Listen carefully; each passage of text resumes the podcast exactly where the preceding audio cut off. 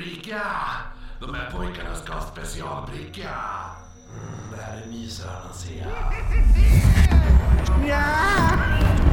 Nu ska det vara en kör! Inspektor! Ja,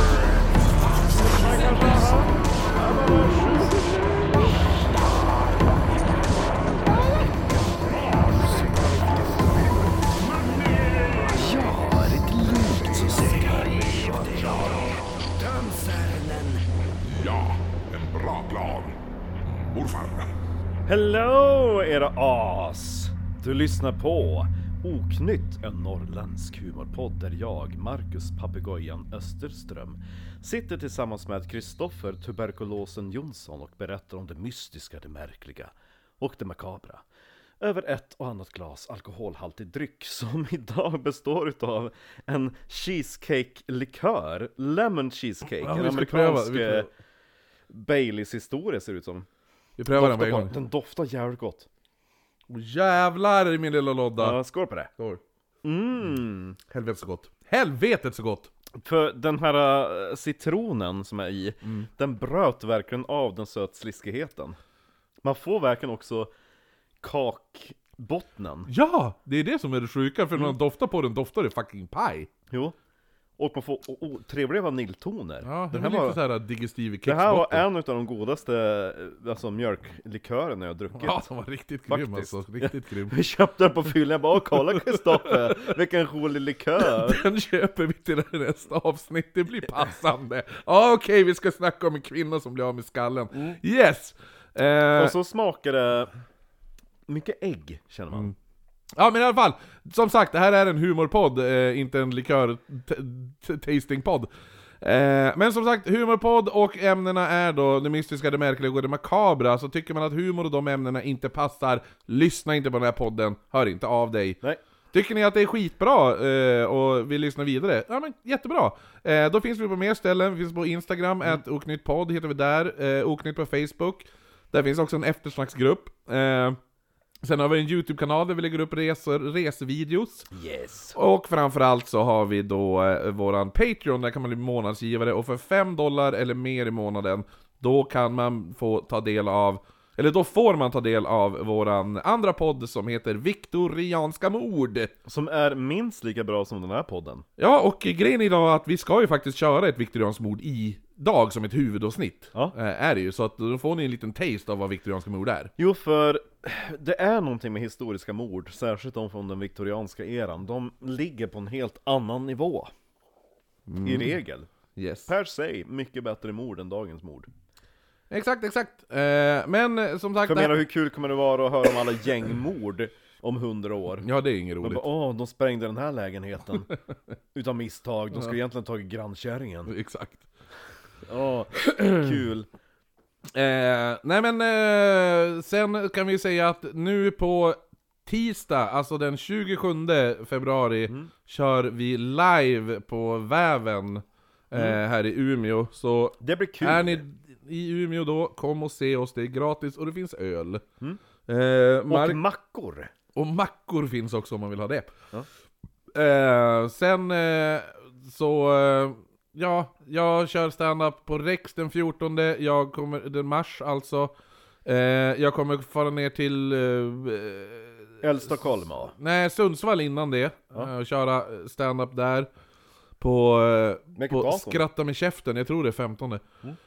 Eh, och sen då... femtonde mars. Då. Ja, och sen den tjugonde... Nej, den nittonde till den tjugotredje eh, mars, då är jag i Stockholm och kör på... Riva Comedy, jag kör på Westside Comedy, jag kör på Hinken i haket och jag kör två kvällar på Big Ben. Mm. Och jag har spökvandringar i Sundsvall, Härnösand, Umeå, eh, Skellefteå. Det är underbart. Och ja, här, Sundsvall, Härnösand, eh, inte Övik, Umeå och Skellefteå, ja. Ja, men i alla fall... Eh, berätta! Nej, men jag tänkte bara, du måste ju ändå berätta våra telefonsamtal idag. Ja, det var varför, så... du kallas, varför du hade epitetet papegojan. Ja, alltså ja. Det var... Jag har... Jag har ändå åkt Umeås lokaltrafik i femton år kanske. Snart tjugo. Mm. Uh, inte lika länge som du. Nej, jag, jag brukar ändå kalla mig som en mönsterbusspassagerare. Jag ser åt folk som har fötterna på sätet. Ja. Jag har inte högtalare på telefon och sådana saker. Nu satt jag precis bakom busschauffören eh, som var en kärring, svensk kärring. Mm. Eh, jag, jag hade ringt Christoffer, han ringde upp för du eh, satt i ett annat telefonsamtal. Och så började jag prata.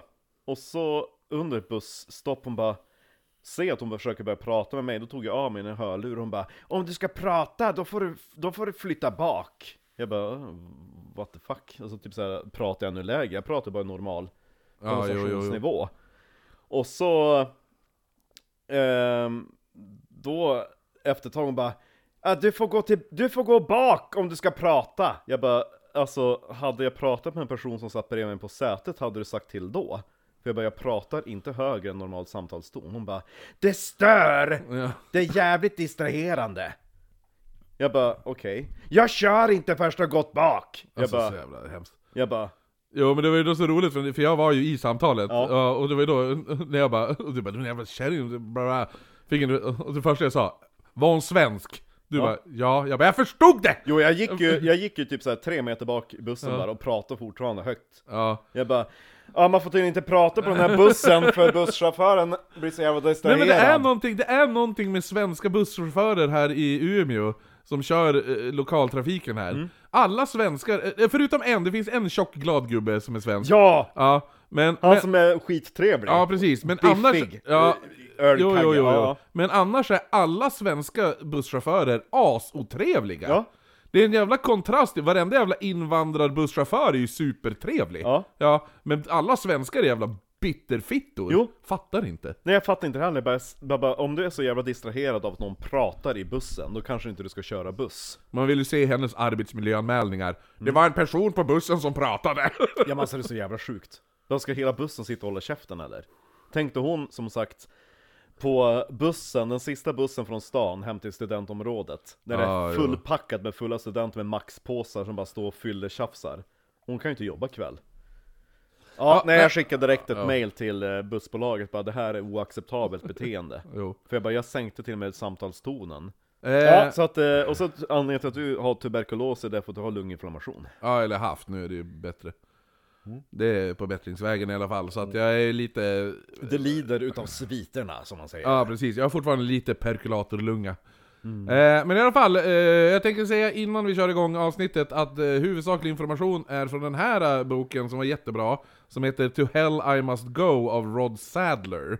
Dessutom var en um, riktigt bra bok, bara utav formatet och tjockleken. Ja, ah, jo, det är jättebra. Det enda jag störde mig på lite var ju att han ibland bara, oh, hon tänkte det här, eller typ, hon kände så. Mm. Och mamma, fast det vet inte du. Nej. Nej. Eh, lite sådana grejer har han, men jag har strykit bort alla de grejerna. Så att, eh. Jo, det är skillnad. Ska man börja lägga in så här personliga värderingar och saker, då ska man vara tydlig med att troligen så man, utifrån det här kan man ja. Anta att hon kanske tänkte så här. Inte att hon tänkte det, för det vet. Nej, men det är mycket så här, han bara, regnet droppade, en, en droppe rann i ögat, en, irriterade honom. Mm. Och typ de bara, fast mm. det vet ju inte du. Men annars, mycket, mycket bra bok. Mm. Eh, men i alla fall, så nu eh, hoppar vi in i det här. Eh, grejen är att det här är en av de böcker jag har faktiskt blivit lite typ så här, i, i, vad ska jag säga? Ma, vissa böcker har jag, har jag fått lite så här, typ olustkänslor, typ när jag läste om så här, biografin om Albert Fischer och det där.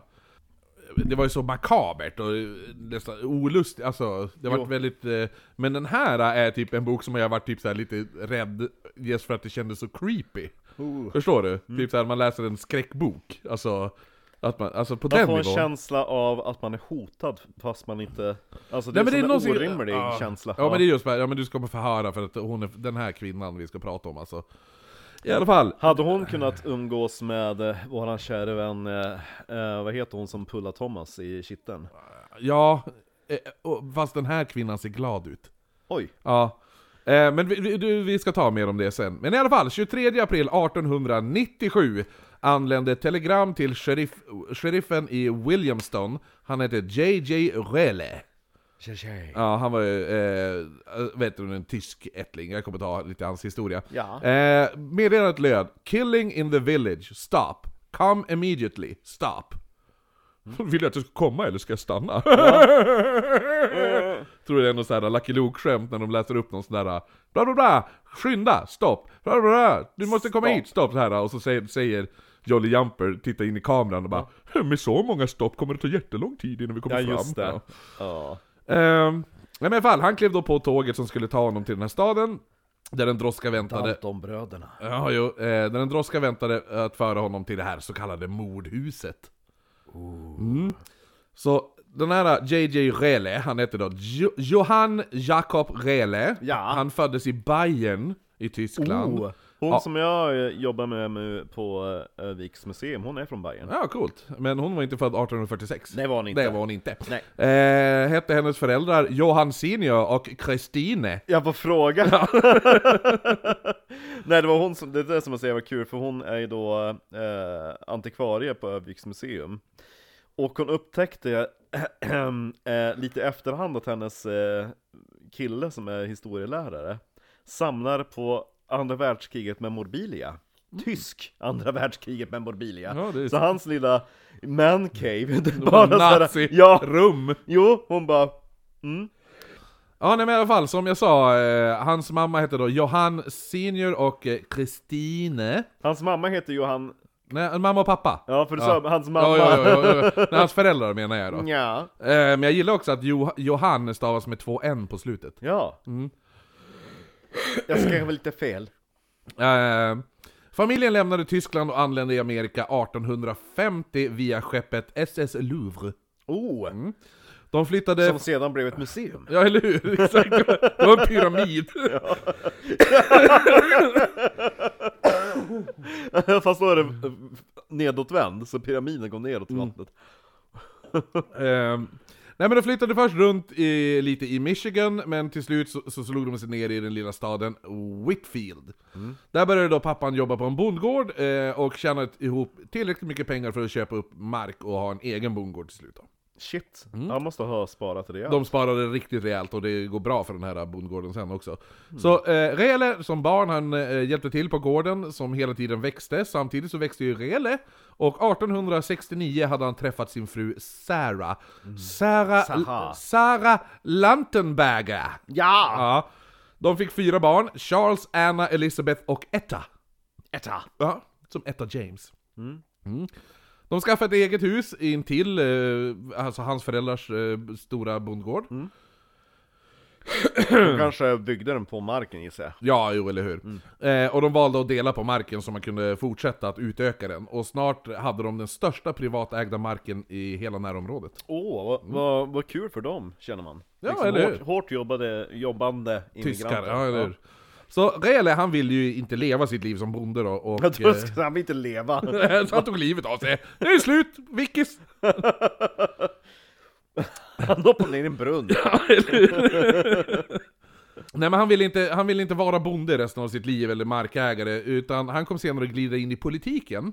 Han blev först kassör åt The Farmers Alliance. Mm. Um, och sen senare då blev han då eh, president över Farmers Alliance. Ja, men vad heter det? Ordförande? Ordförande mm. kanske, ja. Och i slutet av arton nittiosex ställde han upp i valet som sheriff. Han hade då ställt upp sex år tidigare men hade inte vunnit valet. Men eh, att vara sheriff var ju då hans dröm. Det känns lite sjukt att man kan bli sheriff bara genom att bli folkvald, förtroendevald. Ja, det är så sheriffverksamheten funkar i U S A. Ja, det är det som jag säger var sjukt, att man behöver inte ha gått någon jävla rättslut. Nej, men det är det som är grejen med sheriffen. Han utser ju sina egna deputies. Mm. Och det kan ju vara vem som helst. Ja. Ja. Men i alla fall... Att Fatta... Va... Fattade rättssystemet. Liksom det här polissystemet. Jo, eller hur? Nej, men i alla fall, så arton nittiosex vinner han då valet och börjar sitt nya jobb på nyårsdagen arton nittiosju. Mm. Eh, jobbet var ganska lugnt. Han hade mest eh, jobb att eskortera fångar till och från rättegångar. Oftast det är typ småbrott som smuggling, sm- lite småstölder. Jag gillar att han tycker att det här är så jävla ärorikt jobb. Ja, men ja. Men, ja, det är en titel. Ja, eller hur? Men eh, sen var han även en dag tvungen att arrestera en man för att ha lämnat sin fru. Det fick man inte göra. Nej, nej. nej, men man måste försörja sin fru. Precis, han dömdes då att böta sex dollar och femtio cent. Rehle, han valde ut några, några personer han ansåg skulle kunna vara bra deputies. Mm. En av de här hette J W Lowranger. Eller Lowranger. Oh, som ja. Läskan. Ja, low, ja fast Lowranger då. Mm. Eh, J W. Lowranger, det här var då samma person som mötte Rehle framför huset där det här påstådda mordet skulle ha tagit plats. Ja. Dit Rehle blivit tillkallad till. Tog ju lång tid. Jo, men det var massa stopp. Ja, eller hur? Han har ju även åkt tåg en bit. Ja. Eh, när Rehle anlände till, eh, anlände till huset noterade han att huset saknade... Tak! nej, nej, men han noterade att huset saknade veranda. Ja, det, det, va? Ja, vilket... Var ska man sitta och dricka kaffe? ja, vilket han, han sa också att det här gjorde att huset fick en fattig känsla. Oh, eh, huset var även... O- såg, det såg som meningslöst ja, eller ut. Exakt, det var... Är de religiösa? ja, det faktiskt. Eh, huset var även omålat och hade endast eh, två fönster. Jag hade ju mer reagerat på det än att det saknade veranda. Att det var omålat och ja. hade två fönster. Ja, nej, ja. Det första han bara, men det finns ingen veranda. Nej, men han, nej. ja.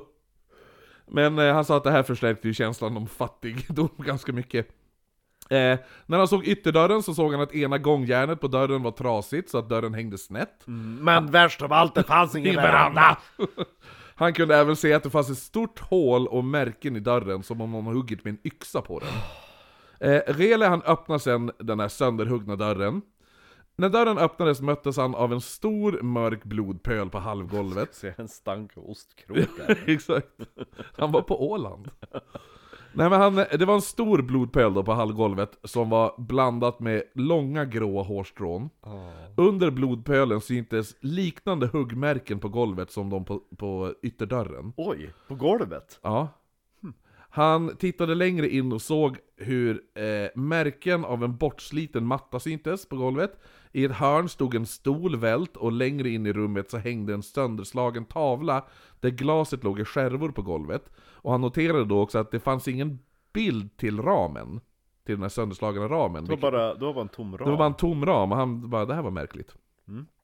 Längre in i huset... De är så fattiga så de har, de har en tavla med inget motiv. Eller hur? Längre in i huset så fanns en liten soffa vilket också var helt dränkt av blod och när han tittade... Men det på... finns inga kuddar!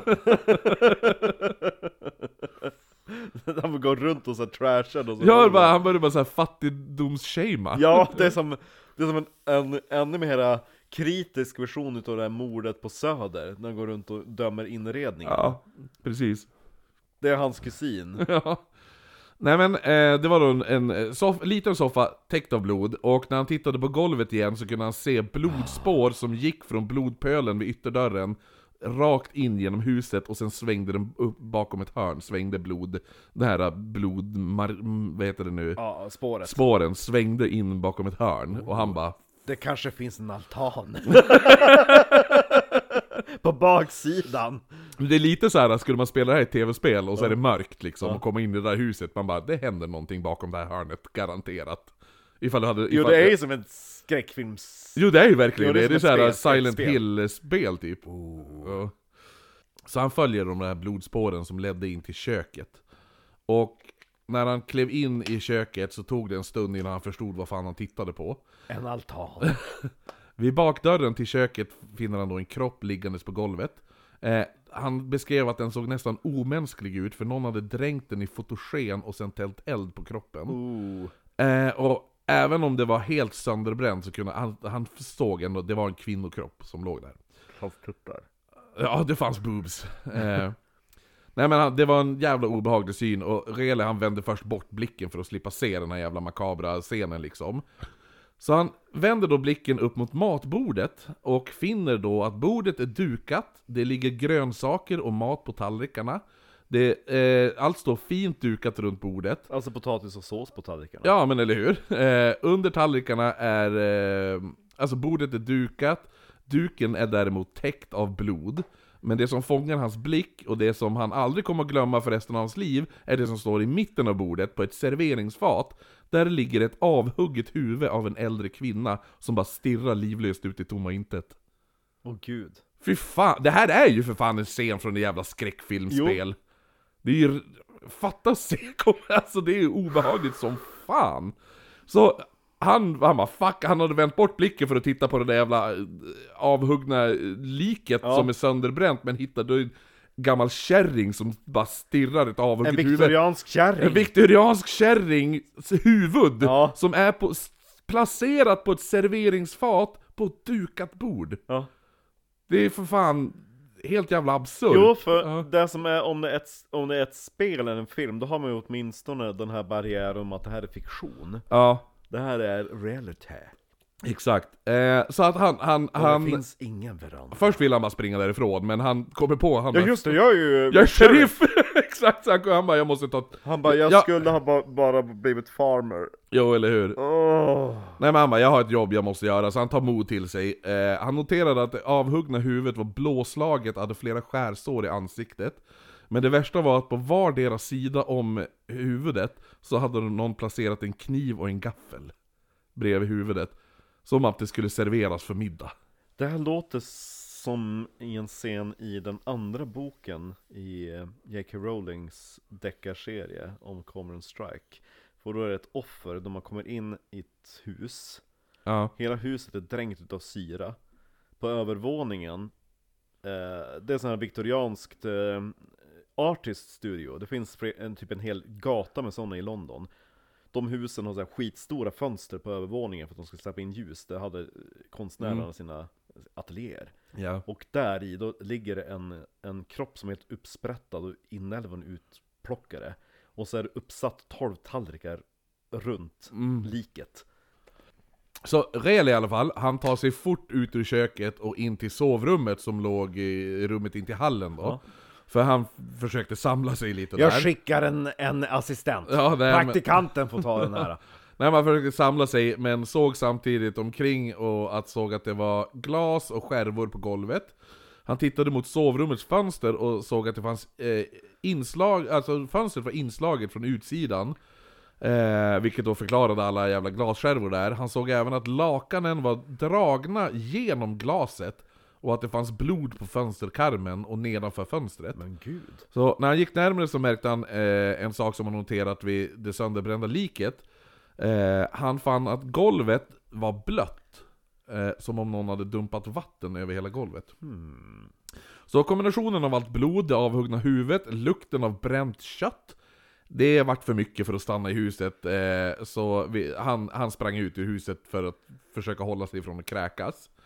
Eh, Deputy Lowranger som hade då följt med Rehle varje steg, han följde efter och eh, stod och såhär typ såhär hulka hulkade så här kräkhosta så där, ja, som en katt som ska. Ja, eller hur? Hosta upp en hårboll. Och Rehle som tysk som han är säger mein Gott und mein Himmler. Ja.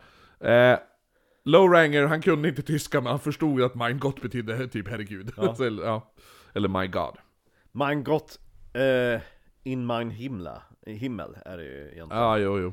Men mein Gott und mein himla, tycker jag. Det är det, jo, exakt. Ja.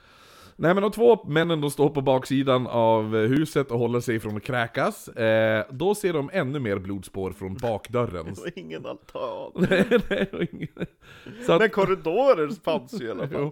Nej, men så de ser ju nu när de står där ute, de bara... Shit, det är ju blod här ute på gården men också. Men det är helt sjukt. Alltså, men mm. fönstret på övervåningen, var det slaget så att de... Nej, det var inte på övervåningen. Det var... Nej, sovrummet. Mm. Ja, jag tänkte på att sovrummet på övervåningen. Ja, nej, sovrummet nej. Var... det finns bara två fönster. Jo. Nej, men var glaset krossat så att det var... Hade de slagit sig in eller slagit Ja, det var inslaget. Ah. Ja. Eh, men i alla fall, de följer då de här blodspåren på gräset och kommer snart till en trappa vid en röd dörr till ett övergivet hus.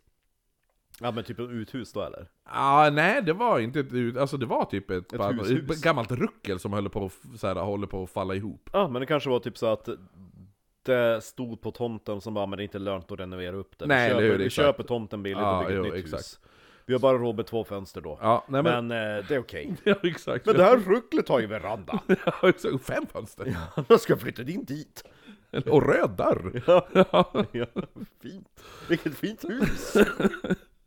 Nej, men så de följer då... Det är ju som inga släpspår här, utan här är det mer som bloddroppar de följer. Så under några brädor vid det här huset... Det här så... vill man ju se som ett mission i Red Dead Redemption. Ja, jo, eller hur? Exakt. Nej, men under några brädor så hittade de då det uppenbara mordvapnet. Det var en blodig yxa och det droppade fortfarande blod från yxan. Det hade inte koagulerat. Nej. Så Lowranger, han bar ysk, eh, yskan, yxan Yx. till eh, droskan som skulle då, där de samlade upp alla bevis. Men nu hade det samlats en stor jävla folkmassa runt huset, så män började så här, oja sig, oj, oj, oj, oj, kvinnorna skrek och grät när han kom bärandes på den här blodiga yxan. Eh, Rehle och Lowranger, de ignorerar det här samtidigt som de mötte... Ah, vad står ni och ojer om? Eller hur? Va? Vi är starka män, jag är folkvard sheriff. Vänta, jag måste bara gå bakom hus och kräkas. Vänta. Jag har inte kräkts alls inte. Det är så här spya i skägget. Ja. Vad står ni och vekar er för? Oh my god. Det ser ut som jag efter jag har druckit lite för mycket rödvin. Kräks rödvin. Så ska ni gå in i köket. Ja, det är du. Se. Nej, men... Det här kan... Vänta, det här kan bli ett skitbra escape room. Ja, fy fan. Nej, men när de, när de mötte begr- eh, när de kom gåendes med när de kom gåendes med yxan så mötte de då begravningsentreprenören Fred Rockwell. Är det någon död? Ja, han hade ju redan gjort i ordning en kista för liket. Det, det känns lite som så här direkt ett mord. Han bara, "Oh!" Ja. Ja, han visste dock inte tillståndet av liket, men kistan var klar. Ja. Ja. Så Rehle och Low- Lowranger förklarade... Jag tog ett genomsnittligt mått, jag visste inte om det var man eller kvinna, men jag tänkte ja. hundrasjuttio centimeter där kring. Ja. Eh, man kan ju lägga han lite så på sidan och vika ihop benen. Då borde... Har likstelheten satt in? Eh, längden behöver du inte bekymra dig om, för att eh, längden på kroppen är... är lite kortare än vanligt med tanke på huvudet sitter på ett middagsbord. Ja, ah, okej. Okay. Men då, då, lägg, då kan vi lägga huvudet mellan benen, tänker ah, jag. Ja, ah. Uh... Gör du din grej? Ja, ja. Vi vill inte ha någon detalj. Nej, okej, okay, ja. Men jag kan gå in nu. Mm. Mm. Nej, men Lowranger och eh, Rehle, de förklarade för Rock, vad Rockwell hade för, att förvänta sig. Först av allt så hör man när han går in och det. Men gud! Vad är det för trasig ram? Blodspåren leder in i vardagsrummet. Köket. Ja, men med, med, den är med soffan. Ja, nej, men det var bara att det var blod i soffan. Ja, det, var, ja. det är blod i soffan. Någon som har mens. Ja, han har suttit där och haft mens. Men gud, den ligger... Och en viktoriansk kärringshuvud. Ah! Så Lowranger och Rehle står utanför och hör allt det här. Ja. Oj, här var det blod på marken. Ja. Och yxhugg i golvet ser jag. Ja. Nej men gud, har någon mensa i soffan? Ja. Varför är det trasiga tavlor? Alltså. Nu går jag in i köket. Ah! Alltså såhär. Jag kan inte titta längre. Ah!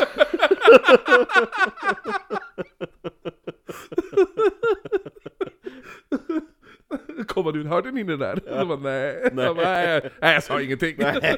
Vars, tog du inte med det liket? Jag måste ta mått på kistan igen. Jag tror jag kryper in och lägger mig igen. Godnatt. uh, ja, nej men. De förklarade vad han hade att förvänta sig. Men när de visade den här jävla... Alltså när han kom in, de, det är ju de vi går in och eskorterar han till. Oh. Han stod bara där och hade stoneface.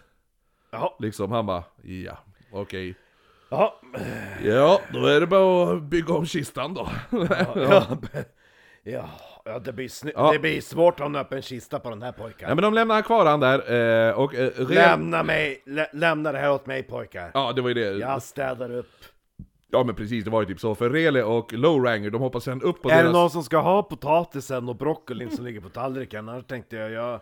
Jag åt jag, ingen lunch. Jag frugar... Det, det räcker ju till alla. Eller jag åt lunch men den kom upp för någon anledning. Den är lite hungrig igen. Ja.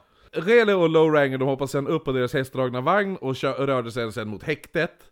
Där de visste då att den här mördaren satt fängslad. Det känns ju fortfarande lite dumt att de fraktar bort liket. Nej, Rockwell han, han lämnas kvar i huset för att ta hand om eh, liket. Jo, jag menar att det känns lite dumt att de tar bort det på en gång. De tar inte bort det, han finar till det. Men fortfarande att han är där och petar. Ja, jo, jo, men de hade inte samma jävla forensic eh, grejer på den tiden. Vilket år sa det var? arton nittioåtta eller nittiosju? nittionio? arton nittiosju. nittionio var förra vikiset. Man har ju gripit en person för Va? det här mordet redan. Hon, den här personen sitter i häktet. Så när Rehle och Lowranger nådde häktet så... Hur mö- greps hon? Det, det kommer vi ta. Okay. Vi kommer ta alltihopa. Mm, ta det då. Vi tar bara här utifrån eh, Rehles perspektiv. perspektiv. Så när de kommer då, då möts de av en annan deputy. Han heter Deputy Whitehead. Eh, han var en väldigt nervös ung man, men ändå utsedd till deputy. Och Whitehead, han släppte in Rehle i häktet via bakvägen. Och när han kom in så såg, så såg han att mitt på golvet i ena cellen satt en ung kvinna invirad i en filt. Hon var liten till storleken, cirka tjugofem år. Håret var uppsatt och... tjugofem centimeter! Nej. Shit vad hon var liten! Och teskedsgumman! Götapette! Nej men så hon sitter då... Eh, invirad i en filt. Eh, liten till storleken, cirka tjugofem år. Håret var uppsatt och han beskrev att ögonen var helt kolsvarta. Mm, så på Erika Persson.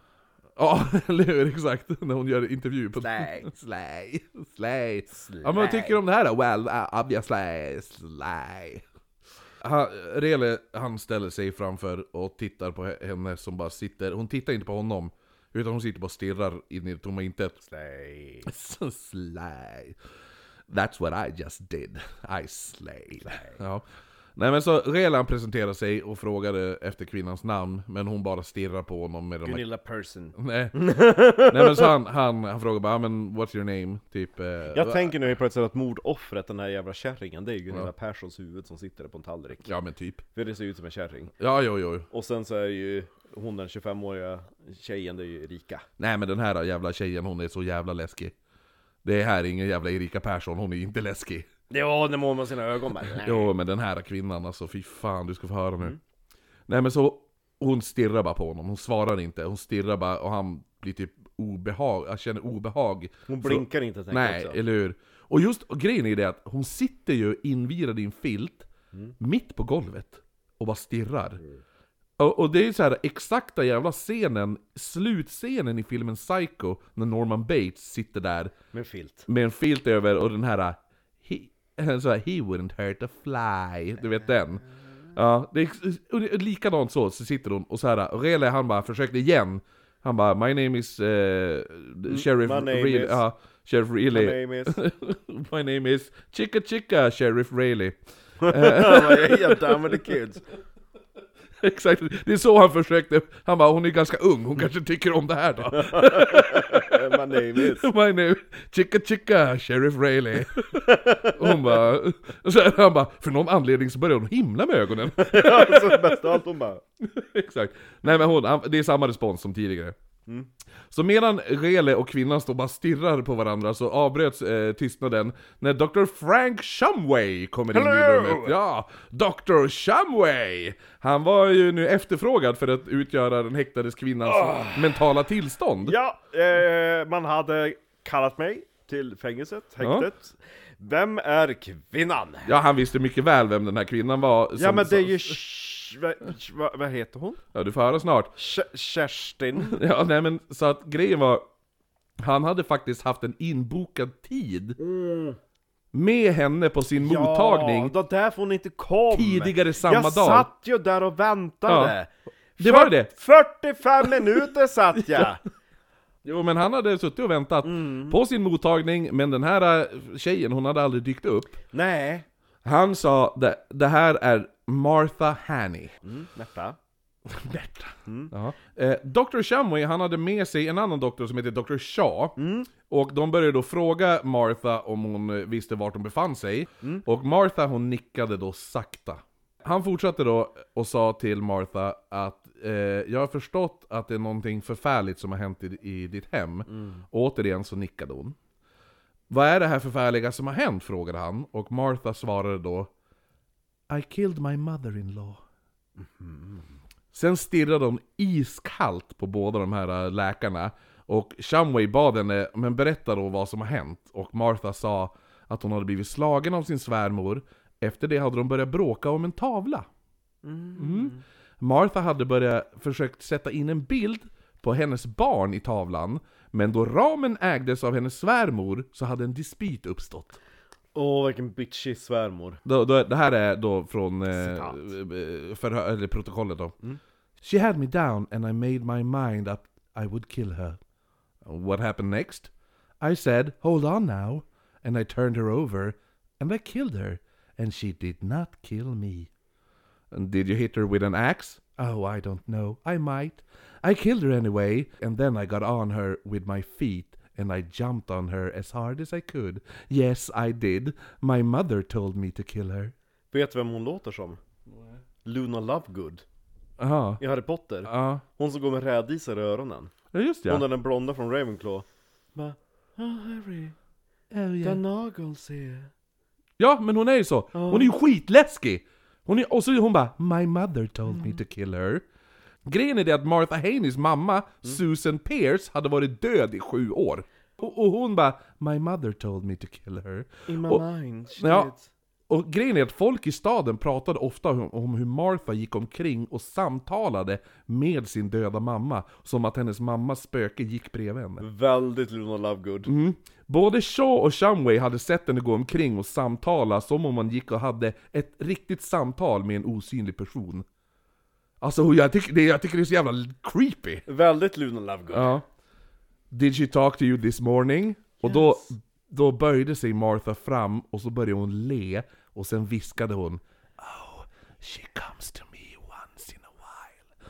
She has been talking a great deal lately. Och så, och så att hon har det här med len. Och så sitter hon och bara ler.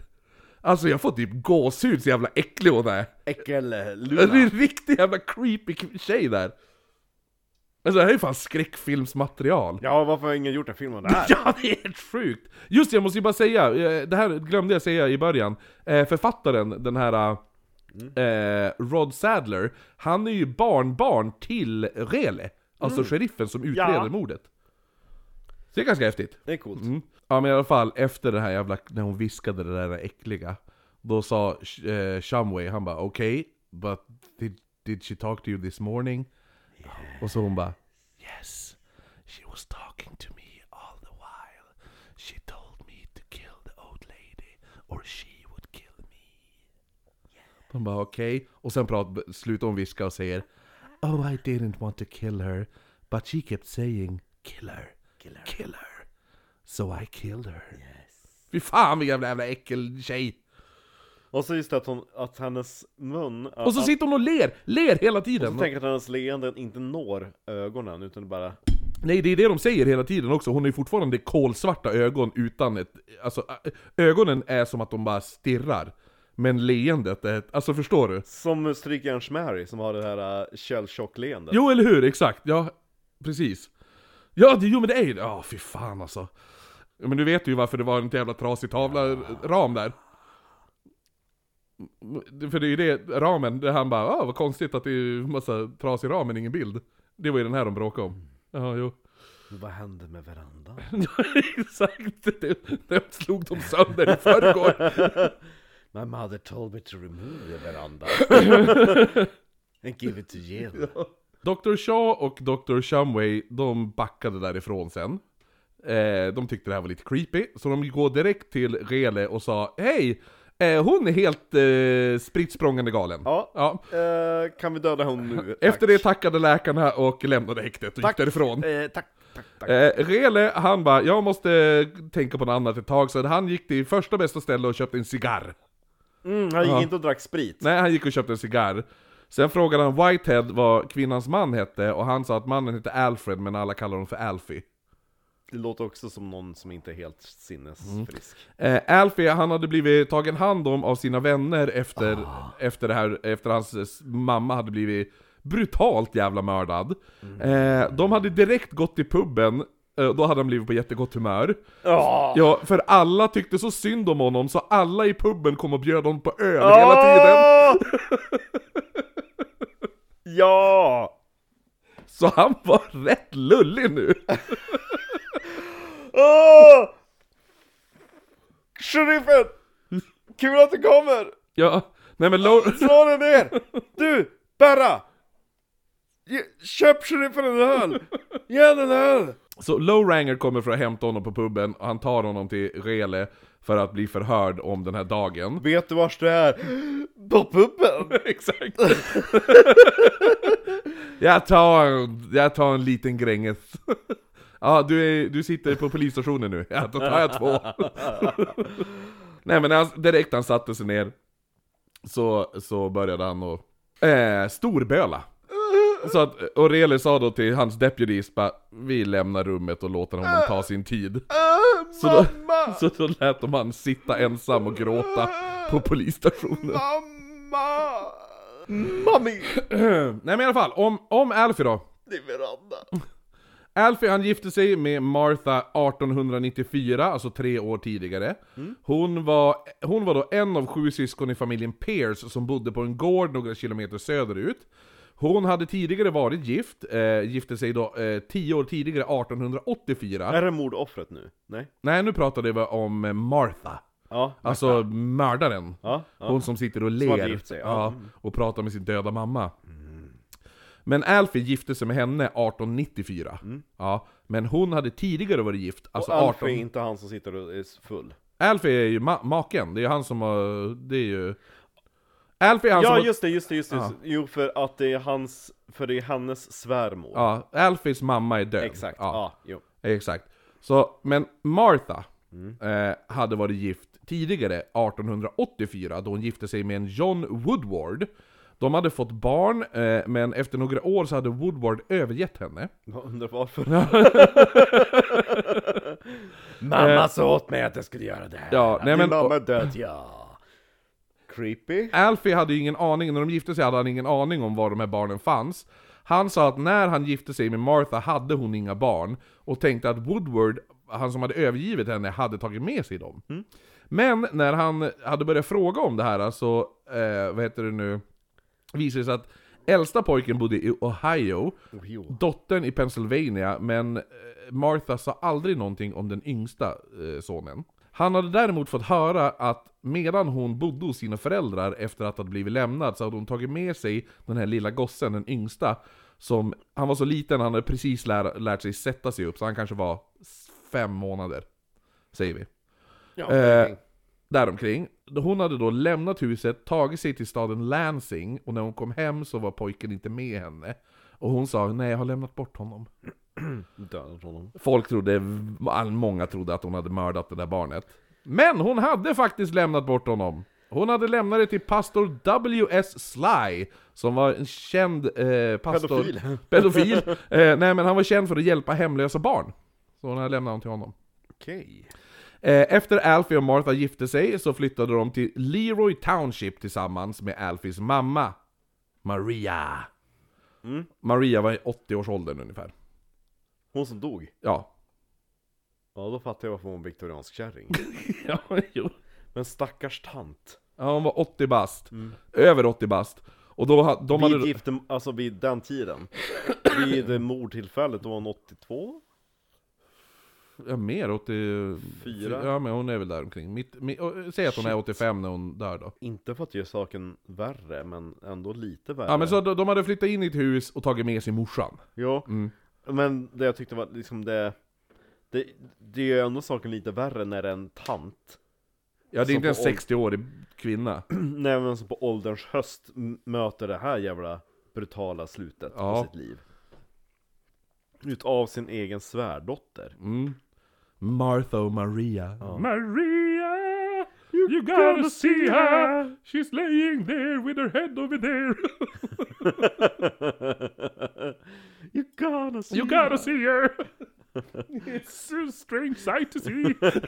Det var så här, the commercial för escape roomet. Ja, exakt. Vintern innan hade varit väldigt tufft för den här, för Martha och eh, Ja, det Alfie. Var ju kallt. Ja, Martha var i dåligt skick och eh, det var svårt att hitta jobb. Eh, de hade överlevt då på handouts från samhället. Oj. Eh, för att kunna klara vintern. Mm. Vi bor i det här rucklet. Inte det här fina huset bredvid med bara två fönster. Nej, i det här rucklet.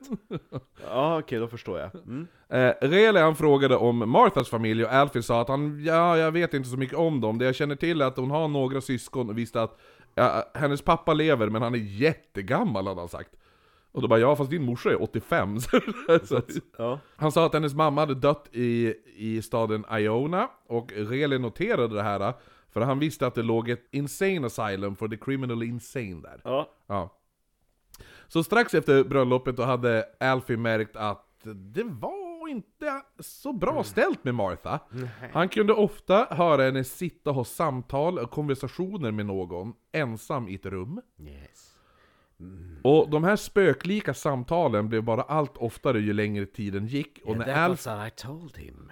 I told him to eat his vegetables and be silent. He wouldn't eat his dinner. No, I said so.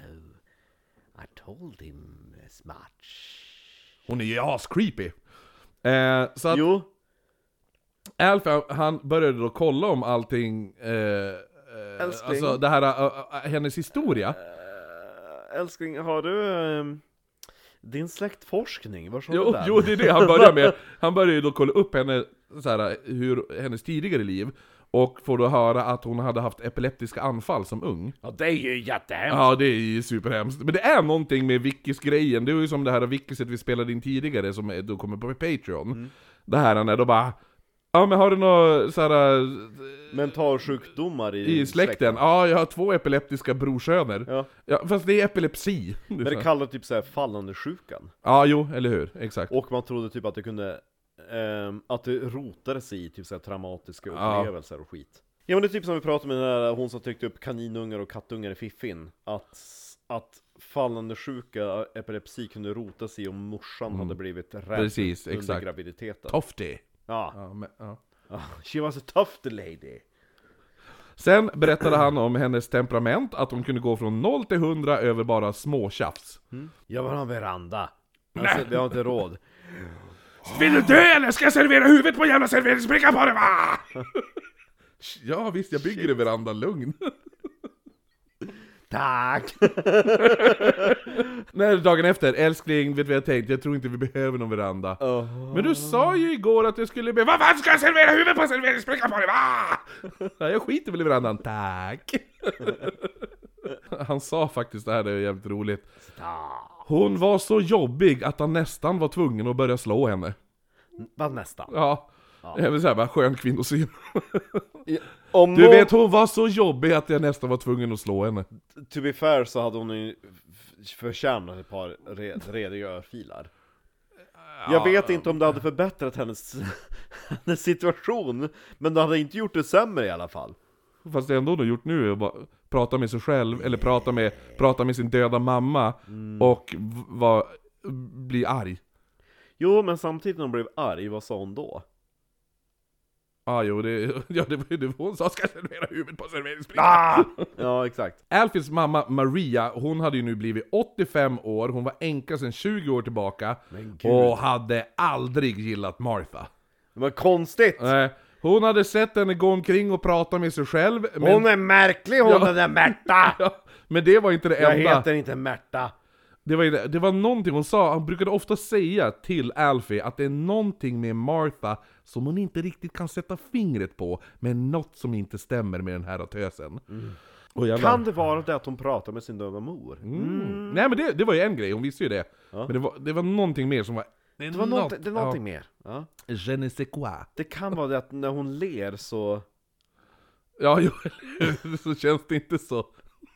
så här vänligt leende på julafton. De bara, god jul Märta. Ja, ni ska se hur Marcus ser ut. Det är jävligt roligt. Det var fett.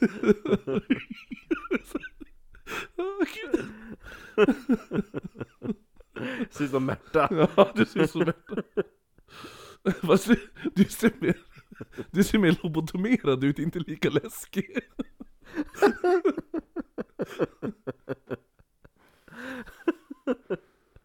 Hon hade kanske varit bra lobotomering. Ja, kanske. eh,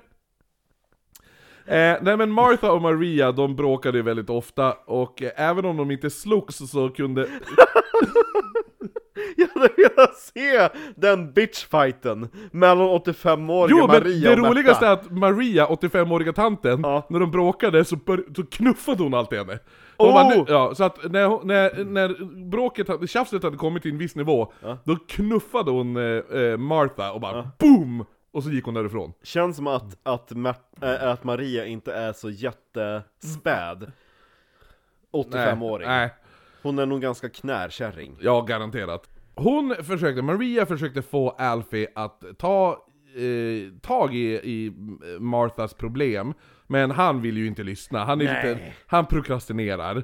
Han visste att hans mamma hade rätt, men eh, tänkte att om vi bara ignorerar det så kanske det går över. Det är ganska schysst fittan då. Ja, nej, men han, det var det han, han sa till polisen. Han bara, vi tänkte, jag tänkte att om vi bara ignorerar det här så kommer det kanske gå över. Går det inte över, då vänjer vi oss. De här mm. spöklika samtalen som Martha hade, mm. de fortsatte ju. Och till, till slut pratade hon dagligen med, med någon som ingen annan kunde se. Och Alfred började bli lite rädd för att lämna sin yeah. mamma ensam. My precious. Jo, men han behövde jobba och tog på sig, han hade ju ingen riktigt jobb utan han tog på sig lite ströjobb som fanns tillgängliga i staden. Och i, i april på väg till jobbet så mötte han doktor Shumway och det är då han berättar om Martha för honom. Ah, det var således som hade bokat in mötet. Precis. Shumway sa att eh, han, han bara, jo jag vet, jag känner till din fru. Jag har sett hennes märkliga samtal.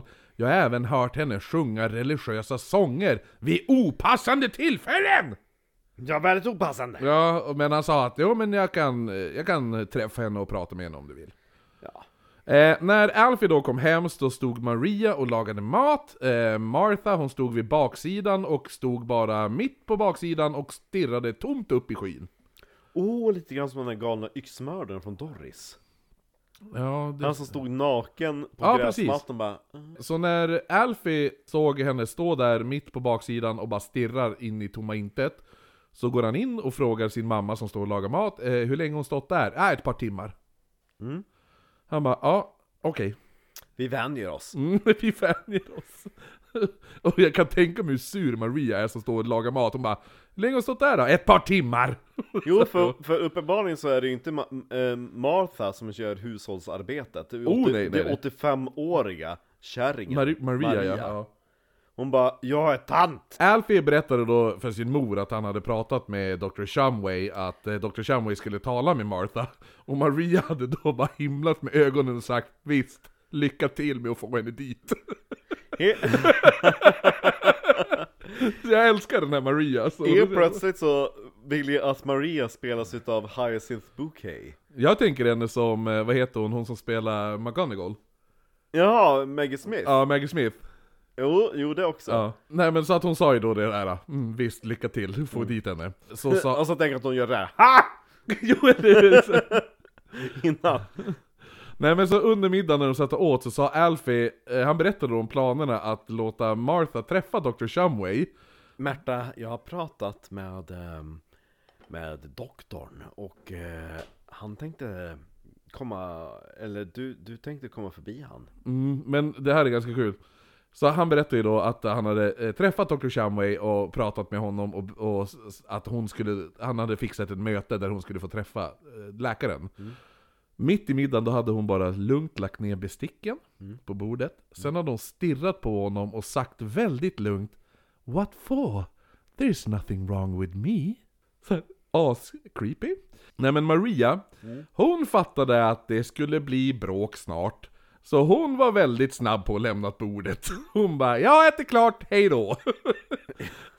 Martha, hon satt, satt kvar och bara stirrade på Alfie. Och, och han var ju jättenervös men fortsatte äta sin mat för att eh, hans fru satt bara och stirrade på honom och åt ingenting. Hon satt bara tyst och stirrade. Och så sen, men han försökte fortsätta äta. Till slut så bröt hon tystnaden och sa, it's not my fault, it's the old woman's. Efter hon sa det då utbrast ju bråket. Så att det har varit ett redigt bråk nu. Eh, Martha var fly förbannad. Nah! Och, och Alfie försökte förklara att han bara, nej men det är, inte, det är inte min mamma som har kommit på den här idén. Det är inte min mamma som pratar med sin döda mamma, nej, men, det är du. Nej, men för Martha var övertygad om att det var Maria som såg, hade sagt oh. till Alfie att oh. kontakta läkaren. Mm. Men han bara, nej nej nej, jag träffade bara läkaren. Det är inte min mammas idé. Och tar inte läkaren. För min mamma tror inte ens att du ska gå dit. Ja. Va? Nej, exakt. Men Martha, hon trodde inte på det utan hon sa, kärringen ska ut ur det här jävla huset, hade hon sagt. Alfie bara, men hon är åttiofem år liksom. Vad ska vi göra? Hon lagar maten och du står på en gräsmatta ja, hela exakt, dagen. Vad ska, jag, vad ska jag ha för mat? jag, hade, jag hade köpt det, älskling, om du var en hemmafru. Ja, men nu är du ett jävla psycho som bara står och ler. Ja, och stirrar in. Ja, pratar med din döda mamma. Ja. Mer än vad du pratar med mig! Ja. Och, ah, vill att du ska prata med dig? Du är på jobbet hela tiden. Den andra jag har är den här jävla kärringen. Oh. Eh, Alfie sa att Martha eh, skulle, han bara, du, jag skiter i vad du säger, du ska till läkaren imorgon. Mm, annars vare slår jag sig, dig. Ja, det är nästan så, jag måste slå dig. Eh, han bara, du, vare sig du vill eller inte så ska du träffa doktor Shumway. Mm. Sen gick han och la sig. Mm. Medan Martha stod bredvid honom när han I låg och sängen. sov, bredvid sängen och står bara och stirrar på honom. Och han försöker sova. Det är lite svårt att sova när ett psycho-kvinna står och stirrar på dig bredvid sängen. Så här som med kolsvarta ögon. Ja. Till slut gav Martha upp och hon gick också och la sig. Hon gick inte och la sig i sängen däremot. Hon la sig på golvet. Och så la hon sig för att sova där. Åh. Mm. Alfie vaknade... Alltså... Åh. Uh, alltså... Hur kan man... inte ser att man har en galen mördare i huset. Eller hur? Man bara, vad, vad är det som saknas? Fatta om en kompis till oss uh-huh. skulle börja prata om sin tjej på det här sättet. Fatta om Kattis att hon, det skulle brinna av hos henne. Jag fattar om Marcus berättar att Kattis beter sig på det här sättet. Ja, att Kattis börjar prata... Man hade bara, fly! Ja, fly! Att Kattis börjar prata med sin döda farsa. Ja. Uh-huh. Och bara stå i vardagsrummet bara... Eller hur? Och sen går ni ut på baksidan och stirrar i, i himlen i två till fyra timmar. Ja. ja. Eller hur? Och när Marcus säger att han är på jobbet och träffar en läkare, bara, men jag tänkte du kanske ska ta och träffa honom. Men nej. Det är inte mig det är fel på. Det är din mamma! Ja. Det är Åsa. Alfie, han vaknade klockan sex på morgonen och fann att Martha, hon var redan vaken. Hon stod nu i köket och eldade ved i spisen. Så när han kom in i köket så vände hon sig om ett leende och sa... Och så tänker hon gör sån här. Då. Hon gör ingen naturlig vändning. Nej, bara... men fast med ett leende. Och inte lika lobotomerad. eh, nej, men så hon vände sig med ett leende till honom och sa då... Vet du vad? Jag behöver nog inte gå till läkaren. Jag mår så himla mycket bättre idag. Oh. Och, och Alfie, han hade inte sett henne le ett, ett genuint leende på över ett år... Så då tänkte han, ja, men då mår hon kanske bättre. Hon bara... Ja, eller hur? Nej, men jag gillar det också. Hon ska, han, dagen innan så har de världens största bråk mm. om att hon ska till, träffa en läkare. Hon vägrar mm. och säger att det är inget fel på mig mm. fastän jag pratar med min döda mamma och står och stirrar ut i timmar, rymden. Ja, rymden i timmar.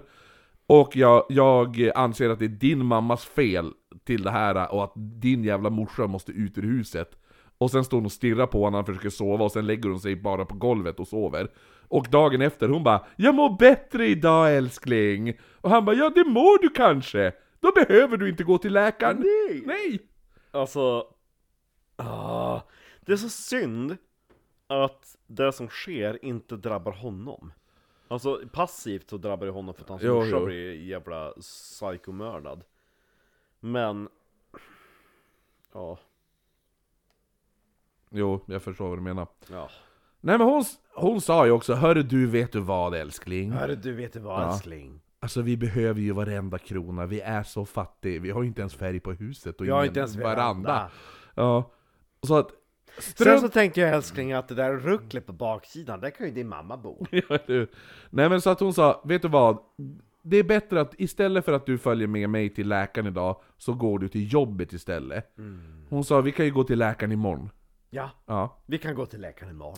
Då kommer Maria in och såg Marthas leende. Och direkt hon såg hennes leende så förstod Maria att det är någonting som är fel. Ja, det det rikt... där var inte ett vänligt leende. Det rycker typ i ett ögon så här. Jo, eller hur? Hon bara, hon, det där var inte ett vänligt leende hon bemöttes av. Eh, och hon sa då det till Alfie att... Vad fan... Varför fel på din psykofru? Ja, ja, och Alfie han bara... Hon mår du... faktiskt bättre idag! Ja, han sa det. Han bara, vet du vad mamma? Vi har ändrat planerna. Hon mår så mycket bättre. Och Maria bara... Nej, det gör hon inte.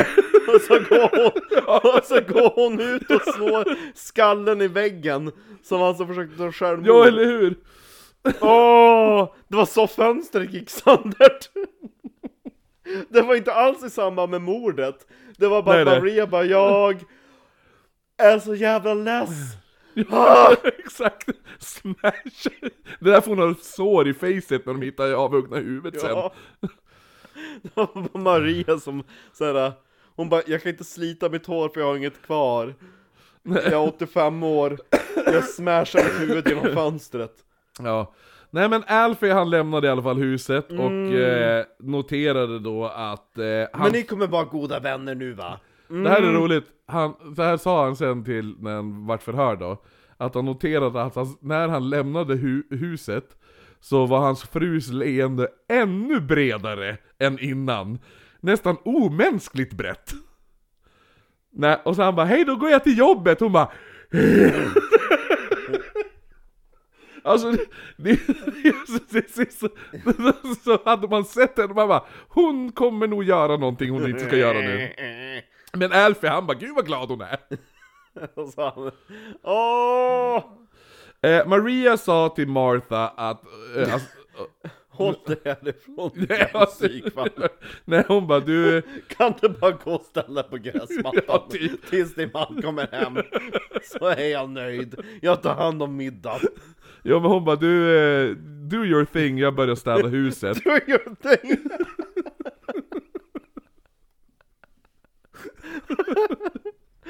Du vet du vad, you do you. Jag går, jag städar huset. Jo, hon bara, du jag tar och städar huset, du gör det du brukar. Eh, och Martha, hon bara, ska jag hjälpa till? Hon bara, nej. Eh, Maria, hon bara, hon vill inte tjafsa, hon bara, ja men städa då. Så att eh, Martha började städa vardagsrummet. Eh, sen gick hon ut ur huset bärandes på en slev som hon började svinga över sitt huvud medan hon sjöng religiösa psalmer. It's me, I'm Kathy, I've come home and I'm... Jag, jag gillar det också, man ska hjälpa till att städa. Ja, här, och så börjar hon städa lite i vardagsrummet. Och sen kommer hon in i köket, bara, vad gör du? Ingenting. Och så tar hon en stor slev och så går hon ut på baksidan och börjar svinga den över huvudet. Ja, som hon vore Kate Bush. Ja, och, och, så, och sjunger religiösa psalmer. Ja. Och Maria bara, ja, ja, whatever. Det här var ju en jävla syn att beskåda. Att, jo. Att se en ung kvinna springa omkring och svinga med en, med en slev över huvudet och sjunga religiösa psalmer. Och en viss John Robinson som jobbade då på sågverket som låg in till huset. Han gick ut, han var ute på rast och såg nu Martha komma ut och det där. Så det enda han hade gjort var att skaka på huvudet och sagt till sin kollega Will Wygent, she's at it again. De var van vid sågverket. Jo, hon stod igår i tre timmar och kollade upp i himlen. Ja. Eh, Maria och Martha, de försökte undvika varandra under dagen eh, medan de städade och tvättade. Eh, när Maria var, var inne i huset var Martha utom, utanför huset och mm. tvärtom. När Maria kom in efter att ha hängt upp tvätten så såg hon hur Martha hade spikat upp en tavla på väggen. Ramen hade tidigare stått på bordet och haft en bild av Alfie. Men bilden var nu ersatt med en bild på Marthas tre barn från hennes tidigare äktenskap. Mm-hmm. Alltså, ja, hennes... Ja, ja. Och Maria, men det här är inte, det här är inte att städa. This is redecorating. Maria blev asförbannad. Mm. Och slog då till Ma- Martha i ryggen som genast vände sig om och knuffade Maria så hårt att tanten höll på att ramla. För saken var ju det, det, här, det, var, ju, det var ju Marias ram. Ja. Ja, det var ju inte Marthas ram. Nej. Och det var Mi- Marias ram som hade en bild av, av hennes son. Mm. Nu hade... Köp en egen ram! Ja, nu hade Martha tagit ramen, tagit ut bilden på Alfie och satt dit hennes tre jävla äckelbarn. Hade det varit Maria, då hade ju väntat tills att eh, sonen hade kommit hem. Ja, ah, jo. Men, och sen tjafsat. Men hon är barsk, den här gamla tanten. Mm. Och less. Ja. Nej, men så hon slog till henne i ryggen. Och Maria... Martha, hon vände sig om och så sen, då knuffade hon Maria så hårt att tanten höll på att ramla då. Mm. Sen började Martha viska som att hon pratade med någon annan. Yes. Maria skrek och vart arg och frågade vad fan är bilden på Alfie? Men Martha hade börjat le och sagt, aren't they beautiful, my children? Gud vad creepy. Ja. Aren't they beautiful, my children? Mm. När Martha igen frågade vart, vart bilden på Alfie var, så, så svarade inte Martha, eller Maria frågade igen vart bilden på Alfie var, så svarade inte Martha, utan hon stod bara och log. Mm. Eh, utanför sågverket kunde arbetarna höra hur de här två kvinnorna bråkade in i huset. Eh, efter... She said it again. Ja, efter en stund då kom Martha... Oj, George! You better take your coffee break now. There's a great show going on. Man kan tänka sig ändå att det var så. De var shit, shit, nu händer det grejer. Ja. Kom, kom, kom, kom, kom, allihopa. Ja. Sluta arbeta, kom. Och så... Jag sitter och röker och bara... och så bara... Vem tror ni vinner då? Ja. Nej, men så efter en stund då kom ju Martha ut ur huset och mumlade för sig själv. Men när de skulle gå in igen så hade Maria låst dörren. Åh, bra. Mm. Väl där inne så... slet hon då ut kortet på de jävla tre barnen medan Martha stod utanför och bankade. Säger Maria. Ja, hon bara, jag vill inte titta på dina äckelbarn. Jag har köpt den här tavlan på Gallerix. Åh, oh, gud vad jag saknar Gallerix. Mm. Så när dörren inte, när Martha inte får upp dörren då, så går hon istället iväg, hämtar yxan som står lutad mot husväggen. Mm. Sen går hon runt tillbaka till framsidan av huset och börjar hug- hugga sönder ytterdörren. Shit. Som fucking... Eh, Psycho. Nej, eh, The Shining. The Shining menar jag. Here's Johnny! Alltså, here's Märta! Rita den bilden. Man har, du har exakta dörren fast du tar bort... Eh, vad heter det? Jack Nicholson, och så ritar du dit en Märta. Galen med leende. När man, när man ritar in mig när jag gör det här då. Jo, eller hur? Du med peruk.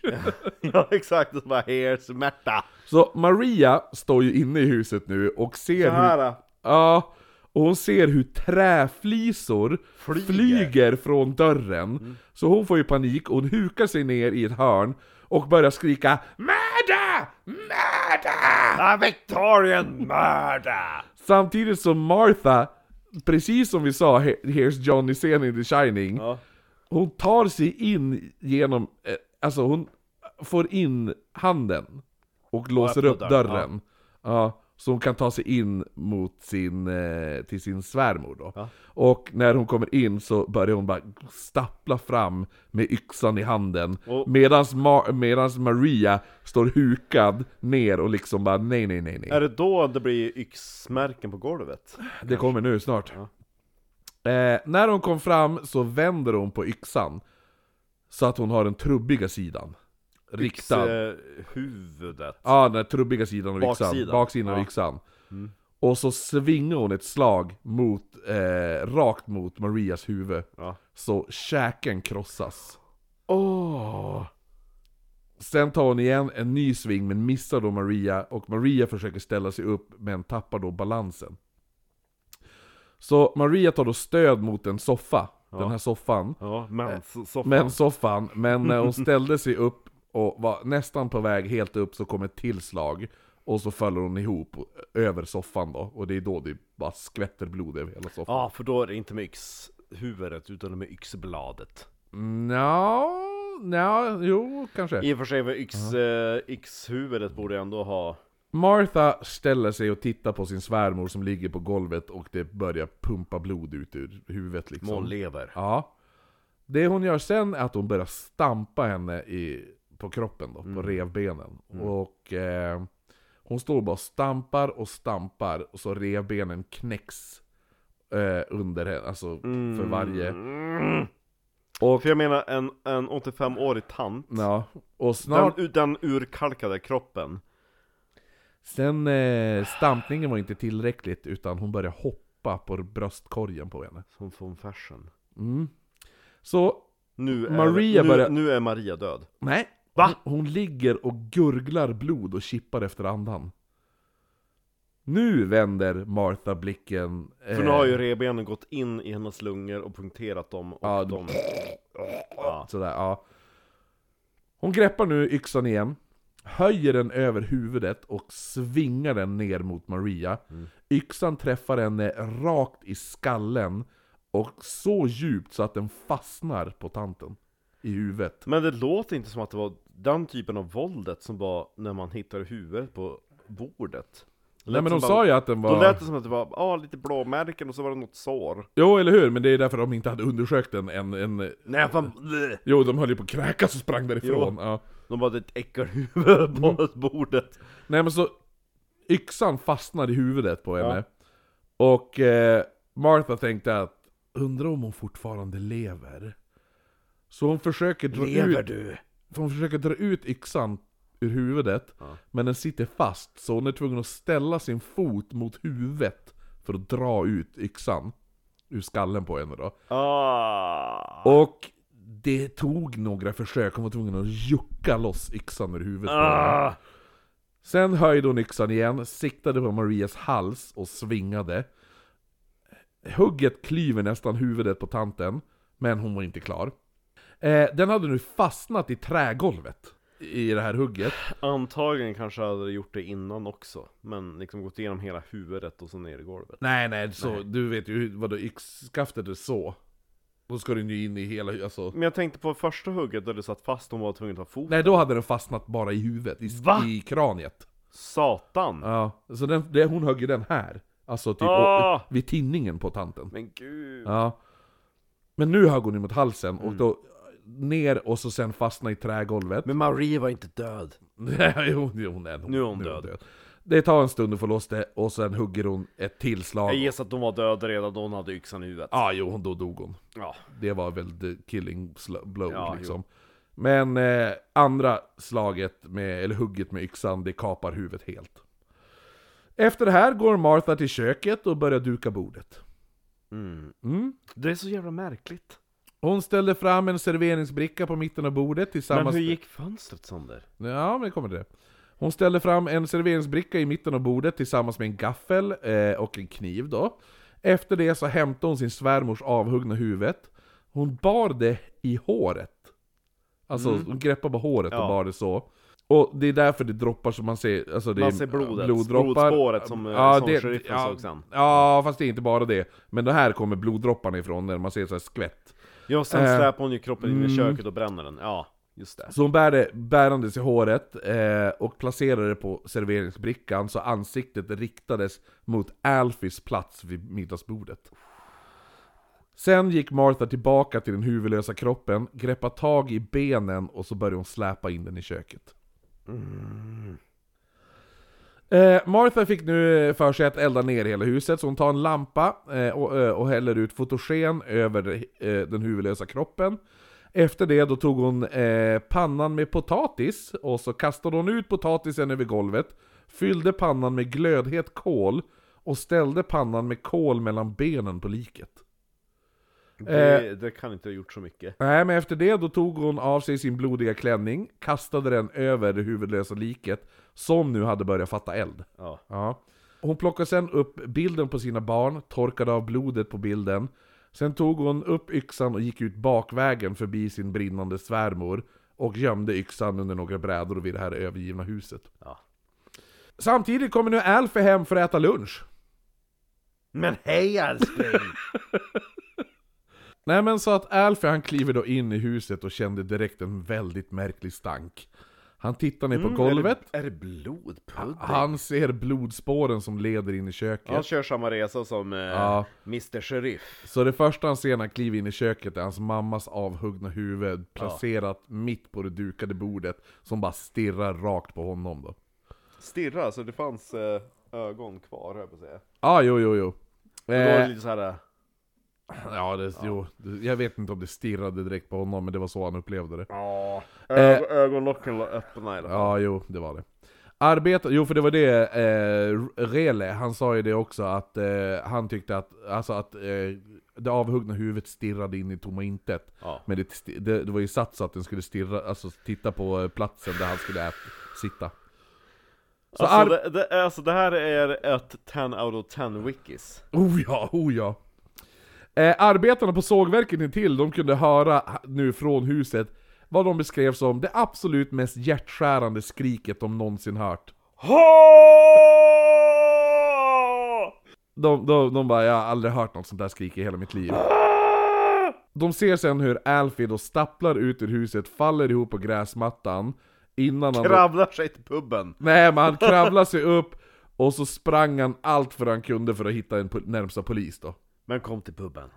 Eh, grannen Charlie Goit, som såg hur Alfie sprang från huset och även såg nu hur det rök började välla ut ur husets eh, två fönster. Så han ropade då på sin bror som befann sig hos familjen Henry. Medan de springer ser, då, ser grannen Will Wygant bröderna Goit springandes med hinkar med vatten, och han förstår, han bara shit, jag måste hjälpa till. Ja. Så de tre männen de började ösa in vatten genom fönstren på baksidan där det mest rök vällde ut då. De krossade då det andra fönstret på huset och fortsatte kasta in vatten. Samtidigt som grannen John Robinson gick förbi och såg vad som skedde och sprang iväg för att hämta mer med hinkar med vatten. Efter ett tag så, det här, det här är ju också anledningen varför det är mycket vatten på golvet. Ja. Mm. För det var ju det Rehle sa ju när han kom in, att han tyckte att det var jättemycket vatten på golvet. Ja. Det här är ju, det är för att de har hinkat in vatten här nu. Så efter ett tag så valde Robinson att hoppa in genom ett av fönstren med en hink av vatten för att hitta källan till branden. När han kom in i köket så såg han en hög av han... Jo just det, det här är också... Fönstren var ju in... De slog ju också in fönstren. Mm. Så det här är ju också anledningen varför det är glasskärvor. Ja. Att någon har slagit in då. När han kom in i, i köket så såg han vad han trodde var kläder som brann. Så han hällde en hink över den här högen. Sprang ut för att fylla på hinken. När han tömde den andra hinken över den här högen förstod han att det här är inte kläder. Nej. Nej, det är en brinnande kropp som jag häller vatten över. Så han tar steget bakåt, tittar sig omkring i rummet, och det var då han såg det avhuggna huvudet som låg på serveringsbrickan. Och han bara, vad i helvete? Ja. Så mitt i allt det här så hör han några knarranden från trappan till övervåningen. Oj. Robinson vände sig mot trappan och ser hur Martha Haney sakta kommer gåendes ner från trappan. Hon går bara förbi Robinson som att han inte ens existerar. Sen tar hon fram en sop och börjar sopa upp all potatis som låg på golvet i köket. All blodtäckt potatis. Efter hon sopat upp potatisen så går hon upp för trappan igen. Hon noterade aldrig att Robinson fanns i huset. Hon gick som ett spöke typ. Ja. Ja. Som inte ens... Det här är, alltså hon är ju asläskig. Ja. Ja. Så Robinson han fattar ingenting, men det är bara en, en kvinna som kommer ner och låtsas. Det finns som, inget foto av, av nej, av, det finns en illustration Märta. Bara. Eh, men varför? Det måste finnas något foto. Det, det, ja, jag har försökt hitta, men jag har inte hittat det. Jag har googlat som satan. Ja, jag har försökt googla, men det här är så jävla okänt fall. För att anledningen varför man känner till det här fallet är för att den här författaren upptäckte vad hans farfar hade, eller morfar, men alltså, hade det är så sjukt. Det är så jävla sjukt att det här otroliga fallet, de bara, ah, nej. Det här, det här fallet kallas ju för typ eh, Michigans own Lizzie Borden. Mm. Mm. Alltså först, fatta att du först tror att du slicker en eld ja. Över ett par kläder. Ja. Sen ser du att, nej, det är en brinnande kvinnokropp som... som jag har släckt. Ja. Och då börjar du notera när elden är släckt, börjar du titta omkring och ser ett avhugget tanthuvud ja. Serverat på en serveringsbricka på ett dukat bord. Ja. Och helt plötsligt kommer en kvinna ner för trappen, går förbi dig som att du inte existerar och börjar sopa upp potatis och sen går, går därifrån som att du inte ens finns där och går upp igen på övervåningen. Det är så, alltså, det är så, jävla, det är så jävla obehagligt. Jo. Det, det är verkligen så här skräckfilmspel. Ja, verkligen. Nej, men Robinson han fattar ju ingenting. Men han, han inte reagerar så för, speciellt fort. För då kom ju Martha tillbaka igen. Nu hade hon tagit på sig en klänning. Mm. Så Martha går in nu i vardagsrummet istället. Fortfarande som att Robinson inte existerar. Sen la hon sig på soffan. Den här blodiga soffan. För att de skulle, som att de skulle vila. Och han bara, vad fan händer? Och han, han går ju dit och tittar på henne. Hon bara... Hon lägger sig ner i en blodig soffa för att vila lite. Sen ligger hon där en liten, liten stund. Och sen satte hon sig upp. Sen ställde hon sig på knä i soffan. Och så började hon slita bort tapet från väggen. Han bara, vad fan händer? Eh, bröderna Goit och Will Wygant, som fortfarande öste på vatten. Mm. De såg ju nu hur Robinson backar ut ur huset. Och var helt skräckslagen. Han, han såg ut som att han sett ett spöke. Ja. Ja. Medan Robinson backar ut ur huset så slutade Martha slita bort tapeterna från väggen. Och sen ställer hon sig upp och så går hon i rask takt. Jättefort så här, korta steg, jättesnabbt. Genom köket där hennes svärmors lik ligger. Kliver över liket, går ut på baksidan och sätter sig på knä och börjar gräva en grop med sina händer. Oh shit. Samtidigt så hade Alfie lyckats få tag i, i Deputy Lowranger och berätta vad som har hänt. Men Lowranger, han trodde inte på honom. Han var du är full. Ja. Ja. Han var där i, det är, nej. Men han sa, du måste, du, följ med mig till huset, följ med mig till huset.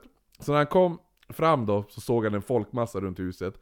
Och Robinson, han den där skräckslagna mannen, han visade Lowranger, han bara, du, kom till baksidan. Ja. Och Lowranger bara, ha? Och när Lowranger gick runt huset så såg han Martha sitta på knäna där och gräva i marken. Han hade grävt ett ganska stort hål nu. Så han bara, ursäkta, men vad håller du på med? Och då hade Martha vänt sig om med ett brett leende och sa, oh, I just killed Maria. She's inside the house. Och sen spred sig leendet ännu bredare. Och så fortsatte han, sa hon då, I cut her head off. Alltså, vad, vad, vad händer? Lowranger och Robinson gick sakta fram till Martha. Sen greppade de fort tag i varsin arm, lyfter henne från den här gropen och grävde. Och sen satte Lowranger handfängsel på henne och förde henne bort från huset då. Så Lowranger, som inte kunde bekräfta att Maria Haney var död, eh, eller Haney, ja. eh, var död, han går in via bakdörren och kom eh, lika fort ut igen. Synen av det avhuggna, ja, nej, nej, nej. Ja, synen av det här avhuggna huvudet hade gjort att han nästan svimmade. Men efter allt det här, alltså, var man ju så, alltså, nu har vi kommit tillbaka till där vi var. Ja. Efter det här kommer ju, då hon förs ju till häktet, ja. Och sen kommer sheriffen, Rehle. Ja. Mm. Så efter det här, man är ju tvungen att göra en sån här coroner's inquest för att bekräfta att ett brott har begåtts. Det har det. Där man tillkallar sex privatpersoner som skulle agera som jury. Så man tar dem till blod, eh, blodhuset, eller säga, mordhuset, där de får se det här jävla blodbadet. Och alla bara, eh, ja, det har begått ett brott. Ja. Det här var inte självmord. Och det fanns ingen veranda. Nej. Eh, borta i fängelsecellen eh, hade inte Martha kunnat sova, utan hon hade legat hela natten och gråtit. Alla snyftande slutade sen på morgonen, och Lowranger, han bara, åh vad nice, hon kanske har somnat. Så han gick över för att se om hon sov. Han fann henne ståendes i ett hörn med ett leende och stod och log mot honom i ett mörkt litet hörn i cellen. Så han bara, eh, hur, hur mår du? Och så sa hon bara, I killed her. Uh, who did you kill? Och när Lowranger frågade det här, då försvann leendet och Martha såg arg ut. Sen vände hon sig om mot väggen och började dunka huvudet i stenväggen, samtidigt som upprepande, eh, upprepande skrek, I killed her! I killed her! Och så stod hon bara och dunkade huvudet mot väggen, så det blir en blod, stor jävla blodfläck i väggen för att dunka huvudet så hårt. Och skriker, I killed her! I killed her! Det är så, det, är så, det, det här är en skräckfilm. Jag fattar varför du typ drömde mardrömmar om henne. Ja, jo, men jag ser ju det. Alltså, det här, den här boken var jättelätt att läsa. Jo. Uh, det är ju typ värre än Exorcisten. Ja, det är helt sjukt. Och så grejen är det också, för det blir som spöklikt också när hon snackar med sin döda mamma hela ja. tiden. Och så det jävla psykoleendet. Hur kan någon ha äktat henne? Häktat? Äktat. Ja, ja, gift sig med henne. Ja. Ja. Jo, eller hur? Lowranger, han, när hon står där och dunkar huvudet, så springer han för att hämta nycklarna för att låsa upp cellen. Han var snabbt tillbaka och Martha stod fortfarande och dunkade huvudet, så att, alltså, det var, väggen var nu täckt av blod nästan. Så när han kom in i cellen, öppnade den, då tvärslutade hon bara. Så vänder hon sig om och tittar på Lowranger och börjar nu sjunga en kristen psalm. Samtidigt som blodet Samtidigt som blodet rinner över ansiktet, så står hon och sjunger någon jävla läskig äckel kristen psalm. Och Lowranger, han stannar som upp när hon bara står och stirrar på henne, och blodet rinner över ansiktet, och så står hon och sjunger någon jävla Jesus-låt. Och så helt plötsligt, och slutar hon, och så kollapsar hon på golvet och faller ihop. Och han, han var typ, han vågade nästan inte gå fram till henne efter det. Nej. Fatta. Men det här, det är som du säger, det här är fan, det här skulle man lätt kunna göra till en jävla possession, att man är besatt. jo. film. Jo. Ja. Ja, men det är ju som, det här är ju som taget ur Exorcisten liksom. Jo. Men också just den här skräckbiten när man bygger upp till, till att ja, men hon slaktar Maria. Man kallade på en läkare som mest sa att Martha bara behövde sova lite. De bara, va? Är du seriös? Ja, ja, hon behöver bara sova. Hon har inte sovit så bra, så att det är nog därför. Men Rehle, han var in, sheriffen, var inte övertygad. Men han valde att lyssna på läkarens ord. Eh, men han hade även kontaktat Marthas bror Richard, som nu kom till häktet. Och när Martha såg honom så såg hon först väldigt fundersam ut. Och Rehle, han sa då, Martha, do you know this man? Martha, fortfarande väldigt fundersam, och sa då, I don't know you. I never saw you before. Och Richard sa då, but Martha, Martha, can't you remember me? I'm your brother, Dick. No, Jesus has got him. I don't know you. Och Rehle bara, what the fuck? Han bara, who's got old Maria Haney? Frågan då. Mm. Jesus, of course.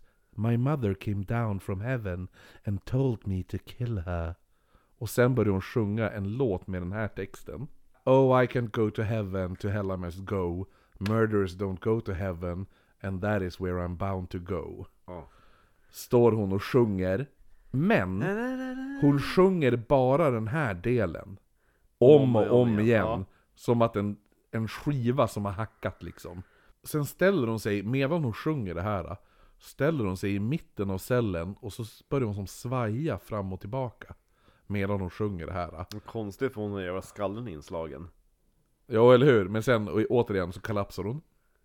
Så nu var det dags att fundera ifall Martha kanske skulle sättas på mentalsjukhus istället. Kanske. Ja, så att Rehle han, han kontaktade domaren eh, i det här fallet. Men domaren sa nej.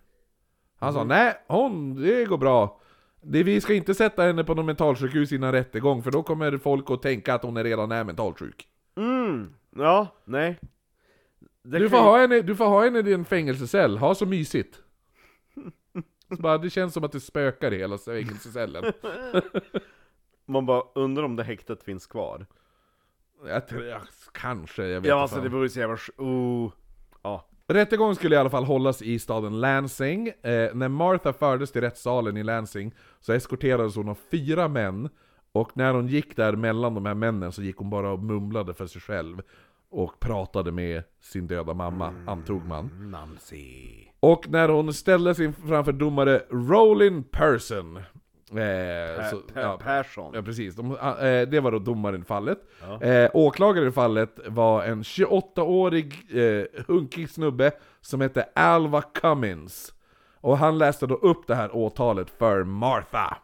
A M Cummins, prosecuting attorney, and in for the county of Ingham, for and behalf of the people of the state of Michigan, comes into said court in the March terms, therefore in the year eighteen ninety-seven, and give the court here to understand and be informed that therefore, to wit, on the twenty-third day of April eighteen ninety-seven, at the village of Williamston in the county of Ingham, one Martha Haney, late of said village of Williamston, feloniously, willfully, and of her malice aforethough, one Maria Haney, did kill and murder, contrary to the form of the sta- statute in such case made, and provided, and against the peace and dignity of the people of the state of Michigan.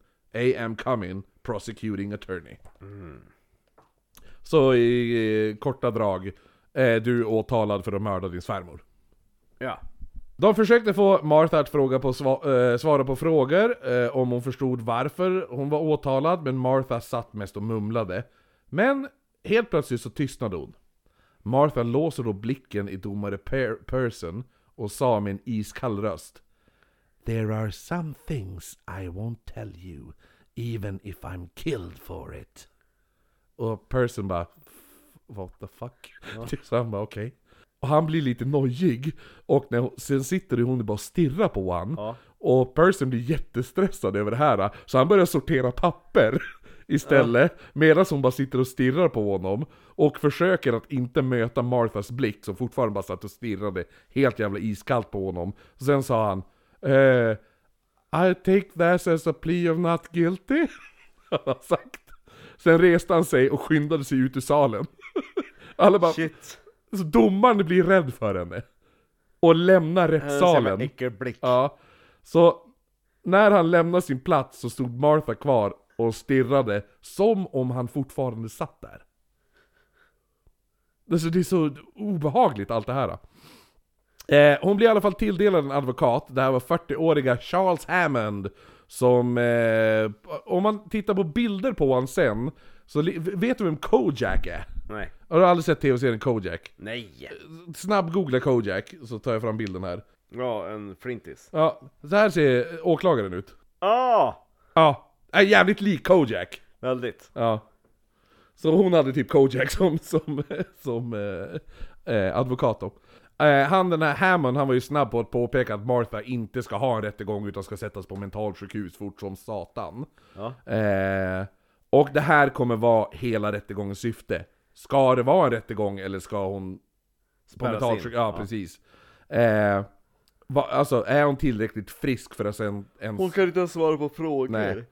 Saken var den att precis som, kommer du ihåg med Howard Unruh, du vet galningen som, bögen som sköt ihjäl folk. Ja. Mm. Eh, det är att han åkte ju direkt in på mentalsjukhus utan rättegång, så skulle han anses sen bli frisk så skulle man ju vara tvungen att ha en rättegång. Ja. Och det är det som också händer med Martha ifall hon inte har en rättegång utan sätts direkt på mentalsjukhus. Ja. Skulle hon, de på mentalsjukhuset sen om fyra år eller tio år säga, nu är hon frisk, nu är hon frisk, då måste hon sättas i rättegång. Ja. Mm. Men i alla fall, det föll på tre läkare att diskutera Marthas sinnestillstånd baserat på alla bevis och alla vittnesmål och sådana här saker. Och alla de här tre läkarna var överens om att Martha inte var vid sina sinneslag när mordet begicks. Och hon förstod inte heller att hon har gjort något fel. Läkarna hade även försökt tala med Martha i hennes cell, men hon hade mest stått och vaggat fram och tillbaka mitt i cellen medan de försökte prata med henne. Och till slut frågat om varför mördade du din svärmor? Då hade hon bara tvärvänt sig om och sagt med en grotesk röst, I won't tell you, even if you kill me. Mm-hmm. Sen vände hon sig om igen och började skrika, som att hon skrek mot en person som fanns i cellen men ingen annan kunde se, och skrek, please don't hurt me, please don't hurt me, åt en person som bara hon oh. såg. Mm. Eh, här är de tre läkarnas eh, utlåtande. Du kan få läsa det. Citat. We, the undersigned, appointed the said court to examine said Martha Haney, inquire into the facts of her case and to report the same to the court. To hereby report to said court that in compl- Uh, det vart en sån rim där. Ja. To report to said court that we report to the court. To said court that in compliance with said appointment we have carefully examined said Martha Haney and have inquired into the facts of her case and to find that she is at this time insane and without sufficient mental capacity to undertake her defense in this case, and that she has dangerous and criminal tendencies, and is wholly irresponsible for her acts. We base our findings on the following history and mental condition. She has always been considered simple and feeble-minded, even as a child. She has been subject to epileptic seizures since she was ten years of age. Her mental conditions, as evidenced by present impairment of mind, has evidently resulted from this epilepsy. She frequently engages in prayer and the singing of devotional songs at inopportune times and places. She presents the appearance of a simple-minded person. Her face lacks impressions. Her conversation is disconnected. She seems to be almost wholly deprived of memory, but this loss of memory is partially assumed without any apparent reason, while she sometimes admits the act of killing Martha Haney. She does not seem to have any conception of the enormity of the crime, or even that she has committed a crime. Kontentan ja. är att hon är förvirrad. Ibland vet hon att hon har mördat, ibland inte. Ja, eller hur? Och att, jo, exakt. Och domare Persson, han valde att lägga ner rättegången och skicka Martha eh, till Michigan Asylum. Bara jag slipper se kärringen! ja, ja, han var så jävla rädd för henne. Han skickade henne till Michigan Asylum for the Deranged and Criminally Insane. Det låter som den fucking jävla Arkham Asylum i Batman. Jo, liksom, ja. Skönt att slipper vi se hon. Ja. Eh, det här är ungefär samma tid. Det här är ganska kul, för det var någon i eftersnacksgruppen på Facebook, shoutout till den eftersnacksgruppen, gå med där om ni inte är med. Eh, men då var det någon som skrev, jag kom, var det Bianca Palm, heter hon det? Ja. Då, vad heter det nu, att hon hade fått för sig att vi hade gjort ett avsnitt om Nellie Bly. Ja. Ja, vilket, hon bara, eller är det bara en sån här Mandela-effekt och eh, Satcho Silverus?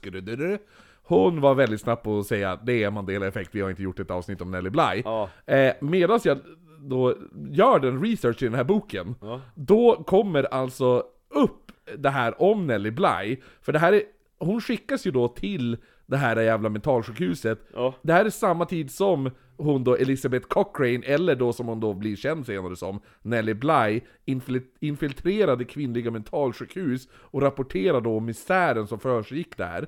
Om hur de typ tvättades med samma handdukar, de fick by- byta kläder en gång i månaden, och att maten i princip var härsket kött och torrt bröd. Det var den eh, biten som eh, man baserade karaktären på i eh, American Horror Story. Ja, säsong två. Mm. Jo. Det här är en bit av en rapport från hur kvinnor behandlades på det här på eh, kvinnliga mentalsjukhus. Mm, citerat då från den riktiga eh, Nellie Bly. Ja. Mm. Det här är då en, en anställd på mentalsjukhuset som rapporterar om en kvinnlig patient då. Uh, she grew more hysterical every moment until they pronounced upon her and slapped her face and knocked her head in a le- lively fashion. This made the poor creature cry the more, and so they choked her. Yes, they actually choked her. Then they dragged her out to the closet, and I heard her terrified cries hush into smothered ones. After several hours' absence, she returned to the sitting room, and I plainly saw the marks of their fingers around her throat for the entire day. Så att kvinnor som var hysteriska mm. blev behandlade genom att de släpade in dem i ett jävla rum där de försökte strypa dem till tystnad. Ja. Sluta skrika! Så behandlades kvinnor på eh, mentalsjukhusen. Och det här är bara, det här är bara en liten del av eh, från, vad heter det nu, eh, Nellie Blys eh, bok då. Som hon sen skrev. Som jag jättegärna vill läsa. Jag jo. tror att det kommer vara jävligt intressant. Och samtidigt som man vill att, att Märta ska få stryk för att hon har jävla psykomördat. Jo, men man vill inte ha en jävla redneck-fit-vakt eh, som bara hon är, håller inte käften. Och så drar han in henne och så stryper han henne tills hon blir tyst. Ja. Nej, och, ja, men att de, slår, ja. bara, de, de börjar bara smäcka henne i facet, det... slå henne i ansiktet, ja. Och så då var, oh, vad heter det nu, börjar dunka huvudet i väggen. Ja, då börjar hon ju skrika ännu mer. Åh, åh, varför håller hon inte tyst? Bäst jag stryper. Jo, eh, det är inte så bra mental handling. Nej. I alla fall, avslutande nu då. Rehle, han var den som eskorterade Martha till mentalsjukhuset. Han satt med Martha medan hon satt och mumlade och pratade med någon som han inte kunde se. Mm. Eh, ibland så skrek hon osammanhängande saker mm. på tåget. Han, eh, mm. han tog henne sen med en hästdragen vagn, följde henne till Michigan Asylum for the Dangerous and Criminal Insane, som mest såg ut som ett hus från en jävla Charles Dickens bok. Eh, jag, har, jag har en bild på det huset. Eh, du ska få se. Här är den. Uff. Jo, men det ser ut som eh, det här uh, huset i uh, Whitechapel. När man kommer där, i skuggan av det huset så begicks ett av Jack the Ripper-morden. Ja, ah, jo, eller hur. Men det, så här, men det ser ut som så här Oliver Twist barnhem. Jo. Lite grann. Vi lägger upp bild på det här. Väldigt såklart. Dramatiskt. Ja. Eh, nej, men så han, han, de kommer då dit. Eh, Och eh, där låste han då upp hennes bojor och lät henne omhändertas av personalen, och det var sista gången Rehle såg Martha Haney. He- eh, Martha Haney dog sjutton månader senare i tuberkulos. Skönt. Eh, mordhuset revs på femtiotalet. Bör även eh, nämnas att Rehles fru senare kom att bli avbildad i en Illustrated Police News. Ja! Ja! Så det här är Märta. Nej, Rehles fru. Polisen. På, sheriffens fru ja, kommer, ja. kommer sen att bli avbildad mm. i en Illustrated Police News. Eh, där hon då eh, försöker stoppa några eh, eh, fångar från att fly. Du har hela texten där med vad som hände. Du ser bilden. Gud, vad, vad patetisk bild. Ja. Ja. Nej, men så att eh, hon hon eh, eh, hon hon försökte eh, stoppa rymlingar från fängelsecellen, samma fängelse, alltså samma häktes eller fängelse då som eh, Märta, Märta satt i.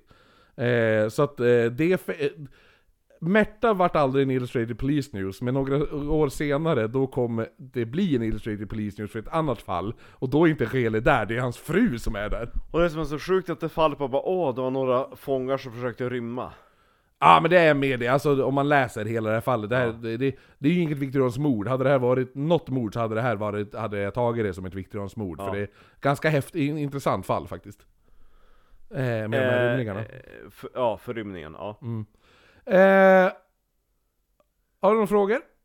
Nej, det, det föll på sin plats. Ja, och det var äckelkvinnan Martha Haney. Ja. Märta. Ja, fy fan vilken jävla kärring. Ja, jo, det, dels det, men hon var ju yngre än oss. Någon begick mordet, ja. Ja. Då var hon tjugo. Jag kommer inte ihåg. tjugofem. Nej, men vadå, hon var ju gift. Eh... Ja, det barn ju tjugoåtta. Ja, hon hade varit, hon gifte sig arton nittiofyra. Det var ju, och det här var arton nittiosju. Så då skulle hon vara tjugofem, då skulle hon vara gift när hon var eh, när hon var typ tjugo, tjugo, tjugoett, och så hade hon varit gift tio år tidigare, då hade hon varit elva. Nej, nej. nej hon måste ha varit kanske kring trettio-årsåldern. Ja. Ja. trettiotvå eller något sånt. Jo. Kul fall, va? Ja, kul vet jag inte, men... Nej, men det är jävla... Ja, men det, det var obehagligt på något ja. sätt. Ja. Ja, men det var den här uh, veckan. Då hörs vi om nästa vecka. Jag vet inte vad vi pratar om då. Vad blir det då? Det blir livepodd. Det är livepodd, det är det.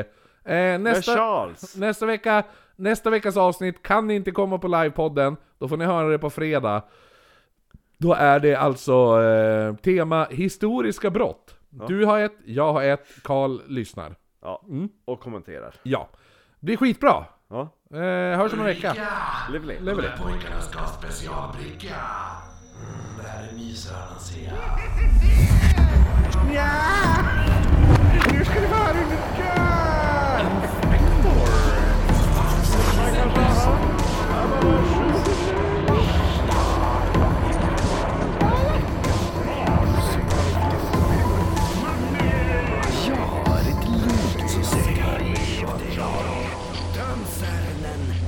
Ja, en bra plan. Morfar.